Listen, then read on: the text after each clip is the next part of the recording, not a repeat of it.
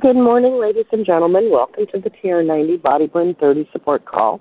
This call happens Monday through Friday at this time, which is 6:40 in the morning Pacific time, where I'm at 7:40 Mountain Time, 8:40 Texas time, and 9:40 Michigan and East Coast time. Thrilled to have you along with us this morning.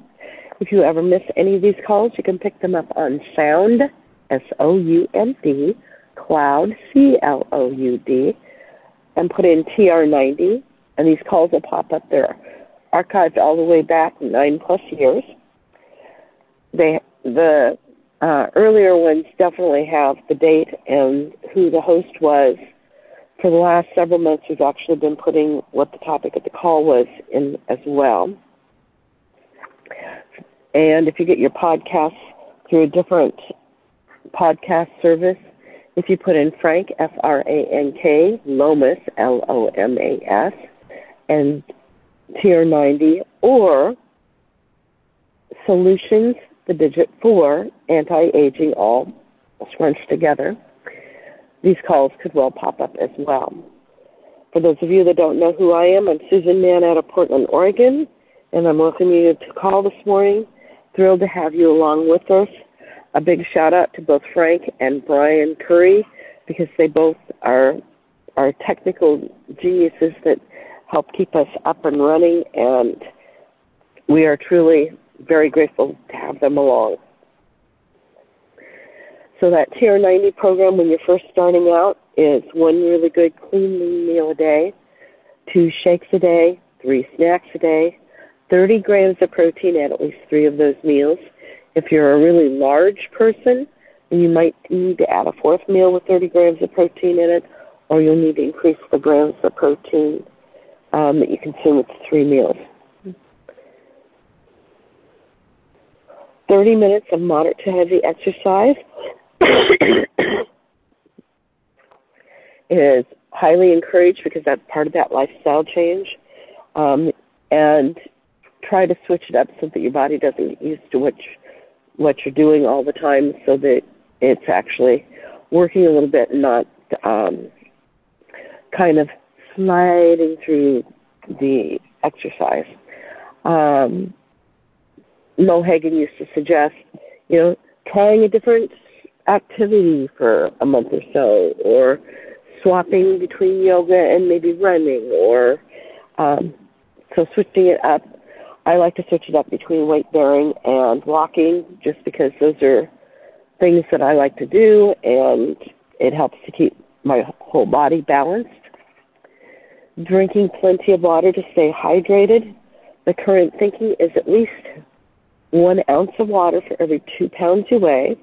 So if, for instance, you weigh 100 pounds, you should be drinking a minimum of 50 ounces of water daily. And it doesn't have to be specifically water, but um, the flu- the amount of fluid is really important.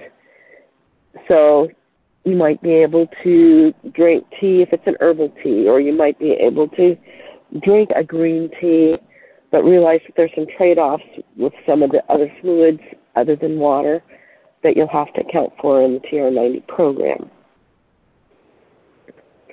Getting seven to nine hours of rest daily is also a really critical key component because your body does a whole bunch of um, system resets while you sleep, which helps the program move along.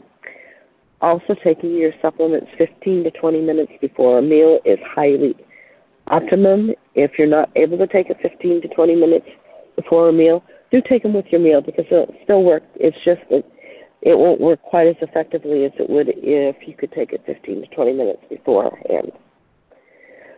Seven plus servings of fruits and vegetables. As I mentioned yesterday in part of what I was sharing with you, um, the fruits and vegetables give you fiber, they give you macronutrients, micronutrients, and it's really important to have those items into that TR90 program. And as always, I'm always looking to share information that will help support our TR90 lifestyle. So I'm sharing information today out of a book that's called Fat Chance Beating the Odds Against Sugar, Processed Food, Obesity, and Disease. It was written by Robert H. Lustig. Lustig is spelled L U S T I G. He's an MD and an MSL. And I've been sharing um, things that you can do about altering your food environment and how some of these other diets might compare to what you're doing or things you might consider um, to help support your TR90 lifestyle. So I left off yesterday with the Ornish diet. Well, today I'm starting off with the Paleolithic diet, an evolutionary compromise. The Paleolithic diet, which is low carb, high fat, includes foods that were available to our ancestors prior to agriculture meat, fish, nuts, natural fruits, and vegetables. It excludes milk, grains, processed foods of any sort. This diet has been popularized by scientists, including Loren Cordain, and Cordain is spelled C O R D A I N, and S. Boyd Eaton. Staffan Lindeberg studied the inhabitants of the Kit, Kitava, an island just off of Papua New Guinea, who still live naturally on this diet today. They do not suffer from heart disease, diabetes, obesity, or hypertension, or stroke.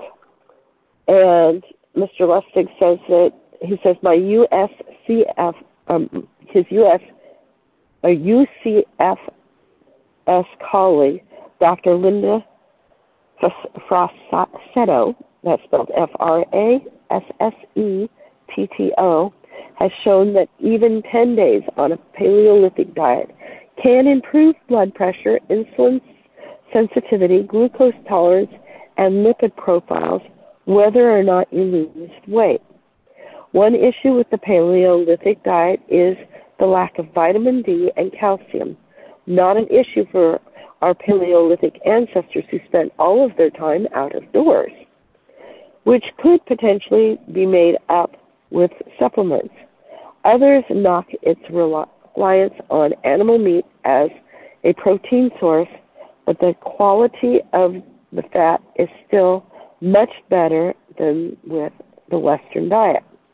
This diet also includes all grains, including those with fiber which may not be necessary to limit. But perhaps the biggest problem is its expense. Due to its this diet right cost, the way to do um, to do this diet right costs more than a trip to Whole Foods, which means that the poor aren't invited to the caveman party. So, the next one is the low glycemic index diet theory versus practice. Another alternative for reducing insulin that has procured press and adherence is called the low glycemic index or GI diet. The glycemic index refers to a theory of eating with the purpose of keeping down the blood sugar and therefore insulin but it is not the panacea, but the zealot type. The GI is a simple concept. How high does your serum glucose rise in response to 50 grams of carbohydrate in any given food as compared with the glucose response in 50 grams of straight starch, white bread? However, as we saw in chapter 8, it's not the glucose response that matters, it's the insulin response that follows. The yo yo glucose insulin effect of the high GI diet is thought to drive excess energy intake and promote obesity. As useful a concept as GI is, the concept of glycemic load is even more relevant. It takes into account the beneficial effect of fiber. The GL of a food is calculated at it, as its GI times the amount of the food containing 50 grams of the carbohydrate. The more fiber means a larger portion because there's less digestible carbohydrate. You can turn a high GI food into a low GL food by eating it with the original fiber. A good example of this is carrots, which are high in the GI index, but lots of carbohydrates, but low glucose level because it has even more fiber. There are two problems with GI and GL. The low GL diet or the low GI diet is most effective in patients who have obesity due to excessive insulin release by the pancreas. That makes sense based on the low GI diet prevents the blood glucose from rising in response to a meal. The second problem with the concept of GI and GL is fructose itself. Fructose isn't glucose when eaten, and it doesn't raise the glucose, and it doesn't raise the insulin directly. Indeed, the fructose was originally touted as an excellent sugar alternative for patients with diabetes precisely because it has a low GI of 20. But fructose is the most egregious cause of liver insulin resistance and metabolic syndrome. Because of its unique liver metabolism, this hasn't stopped the food industry from trying to capitalize on the low GI craze by adding fructose to foods. The low GI diet takes into account insulin suppression and fiber. Add to that a low fructose diet, and you have the main tenets of the South Beach diet keeping insulin low, eating lots of fiber, and avoiding added sugar. Now you're on to something. So, tweaking your diet based on genetics or biochemistry. Should our genetics determine our diet? Some diets may work better in one person or another based on genetics. Certainly, for the 1% with the familial hypercholesterolemia, it's either the low fat diet with statins or heart attack city. Latinos are famous for developing diabetes and non alcoholic fatty liver disease due to a genetic alteration expressed in the liver.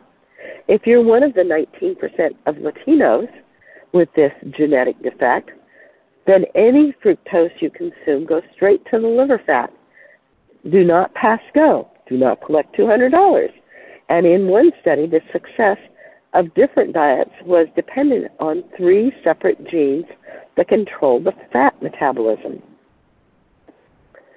By far and away, your insulin profile is the most important factor in determining which diet approach will work best for you. Here are four different studies that argue for knowing your insulin. One, the low GI diet works best in those subjects whose pancreas, pancreases release the most insulin. Two, the low carb diet works best in the subjects with the most insulin resistance. Number three, yet if the insulin resistance is caused by genetic variation, then we've got on the next page. Going low carb can't fix the problem, in which case a hard, high carb, low fat diet is more effective in improving weight loss. Number four, and of course, our octro, uh, octreotide studies argued that insulin suppression is an effective method to promote weight loss. Let's look at all of these diets. Some rely on fat for energy, others rely on carbohydrates for energy, and some use both. Yet they all work to control weight and improve metabolic health and have been shown to reduce heart disease. What do they all share? Two things. They are all low in sugar and they all are all high in fiber and therefore high in micronutrients. We've arrived. That's the point. That's what matters. You now hold the keys to the kingdom. Naturally occurring fructose comes from sugar cane, fruits, and some vegetables and honey. The first three have way more fiber than fructose, and the last is protected by bees. Nature made sugar hard to get. Man made it easy to get. And that's the nugget of truth that the food industry and the U.S. government won't admit because if they did, they wouldn't, they'd have to scale back. and they either can't or don't want to. That's why the rates of obesity and chronic metabolic syndrome, excuse me, metabolic disease have skyrocketed wherever the industrial global diet has been introduced. The number of people who can stick to any diet is exceedingly small. Recidivism is the watchword of dieting. First, there's temptation, then there's convenience, and then there's lack of access. Excuse me. Then there's boredom, and then there's the cherry on the frappe is the negative weight plateau for many dieters, which weakens your willpower even further. So I'm going to stop there with that today. That's why we call the TR90 actually a lifestyle change. because you're changing things and substituting things that will actually make it work and be something that's long term and sustainable. With that, I'm going to take us off of mute so we can say goodbye to each other. This is Susie Mann from, from Portland, Oregon, January 11th, 2022, signing out.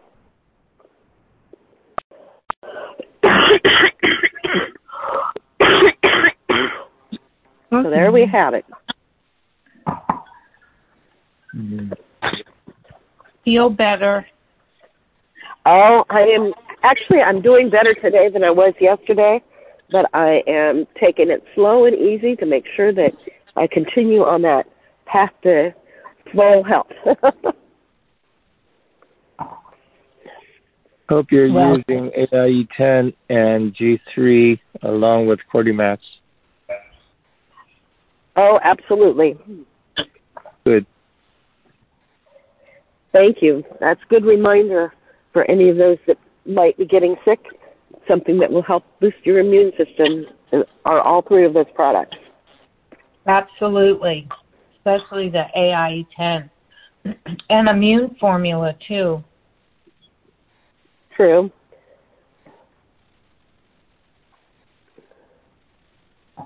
Well, I'm going to let everyone go, and we should have Frank tomorrow, and I'll be back on Thursday, and we'll have Victoria up on Friday with another lovely meditation to get our week off to a weekend off to a really great start. And if you're looking to build a Nu Skin business in about a minute and a half, if you scoot over to Facebook, One Team Global, we'll have one of our wonderful leaders sharing some tips about how to build a Nu Skin business. Thank you and have a great day, everyone. You too. Bye. Bye bye.